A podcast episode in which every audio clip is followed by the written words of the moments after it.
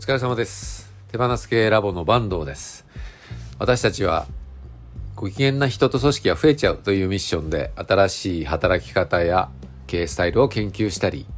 経営を進化させるプログラムを開発したりしています。このラジオ日報は私の業務報告という感じで、ゆるくお送りしています。で昨日ですね、えー、組織づくりのプロジェクトを行っている会社でですね、ミーティングをしてたんですけども、その時に、まあ、プロジェクトの趣旨とかですね、まあ、プロジェクトっていうのは、体質改善プロジェクトっていうのをその会社でやってまして、えー組織の、えー組織を人間の体に見立ててですね、体質改善していこうと。まあ、具体的には、業務の役割分担を最適化するとか、必要な会議体を設計して情報の流れ、えー共有をより良くするとかですね。まあそういったことをやっていくプロジェクトなんですけども、まあその話をしている、していたんですね。その時に、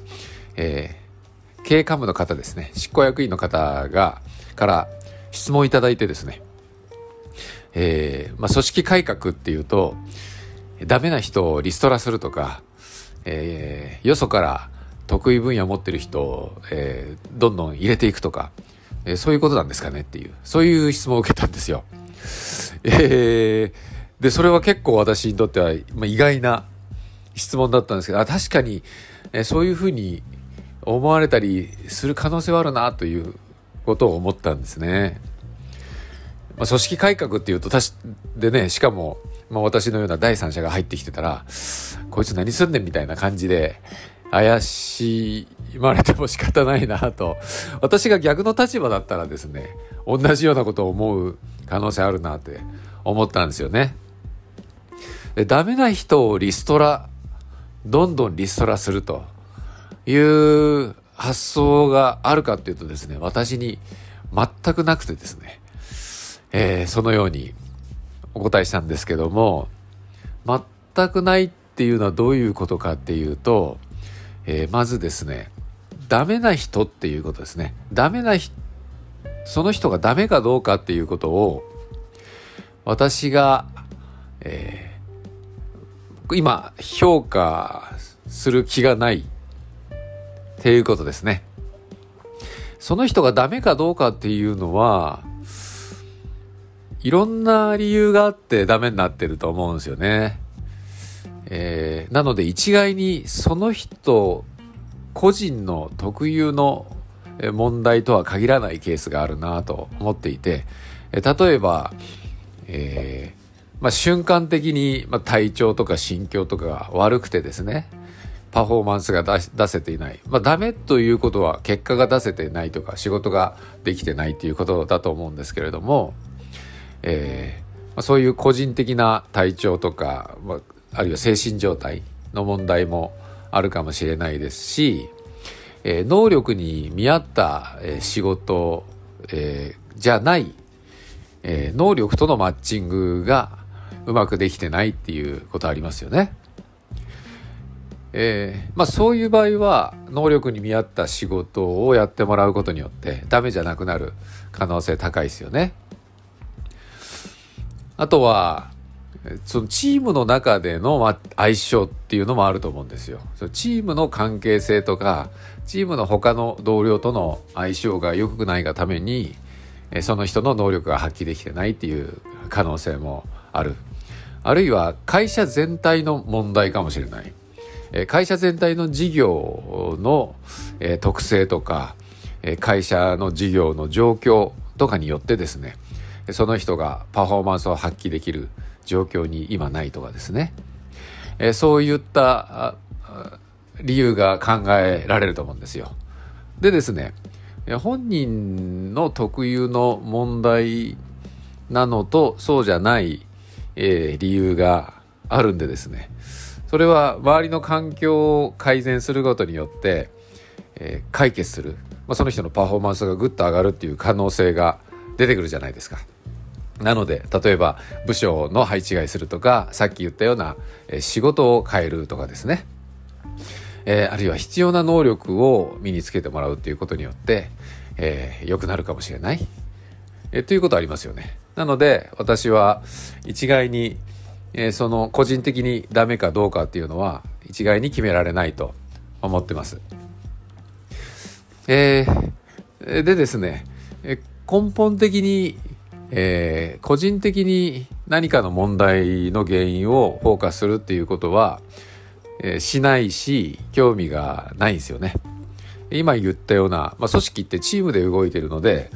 えー、その中で、えー、何かうまくいってないことがあった時にですね、その原因を個人に求めるっていうことは私はしなくてですね、えー、組織に目を向ける、あるいは、えー、個人と個人の間ですね、問題の原因は、えー、人と人との間にあるという考え方してるので、それが何なのかなということを見つめるようにしてると。まあ、いうことで、ダメな人っていうのは、まあ、今この瞬間にはパフォーマンス発揮している、発していない人がいるかもしれないけど、それが明日どうなるかわからないというふうに思っているっていうのが一つですね。えー、それから、もう一つはダメな人が仮にいたとしてですね、えー、その人に辞めてもらうかどうかっていうことを判断するのは、えー、私じゃないと思ってます。えー、会社の考え方がまずありますね。えー、ダメな人は辞めてもらわないといけないという考え方の会社もあれば、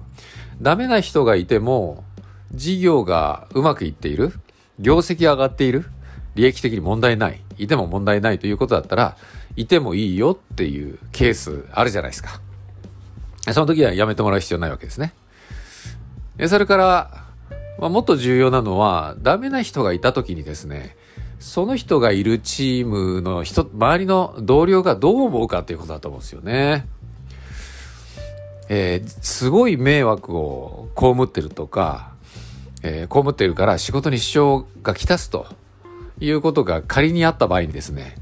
えー、それを会社が判断するというよりかは、それは私はチームで話し合って決めるのが理想的だと思ってるんですよね。一番よくわかってるのは、そして一番、まあ、利害を被るのは、そのチームのメンバーなので、その人がいることによってチームのパフォーマンスが発揮されないっていうことだったら、改善の策を考えるのはですね、そのチームですよね。で、もしその人は、その会社に合ってないとか、そのチームに合ってないとか、仕事が合ってないとかいうことだったらですね、どうしようかっていうのを話し合って、えー、当事者同士で決めるっていうのが一番いいと思うんですよね。えー、もう部署変わった方がいいんじゃないとか、いや、こういう仕事した方が、こういう仕事の仕方した方がいいよねとか、あるいは、もううちの会社じゃない方がいいかもしんないね、みたいな、いうことを本人も含めて話し合って決めたらいいと思うんですよ。でその個人のパフォーマンスが仮に低かったとしてですね、でも、周りの人が一緒に仕事したいと。同じチームでいたいと。で、チームとしてのパフォーマンスには特に問題ないというように周りが判断するんだったらですね、いるっていう選択肢全然あるじゃないですか。えわざわざ会社が、え辞めさせようって思う必要がないですよね。えということで、まあ、私は、まあ、組織づくりとか、えーまあ、その会社では人事部長の代行という、えー、ような、まあ私が勝手に思ってるんですけど、えー、そういうような立場で考えてるんですけども、えー、そうした私の立場で、えー、個人的なパフォーマンスを今、この瞬間評価して、えー、それをもとに人事の、えー、判断をするとか、やめる、やめてもらうとか、そういったことは一切考えてないという感じです。えー、なので、まあそういった話をしました。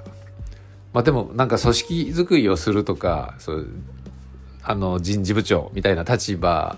で言うと、なんか会社のことが優先とか、会社のために、えー、個人は犠牲になるじゃないけど、えー、あるいは人を、えー、まあ人という資産を減らしてもいいんだとかですね。えー、そういったことは、多分一般的な話としてはありますよね。まあ、そういうことは感じたので私も自分のま立場とか自分が考えてることとか自分の判断基準っていうのは、え常に、え発信していく必要があるなということを改めて思った次第です。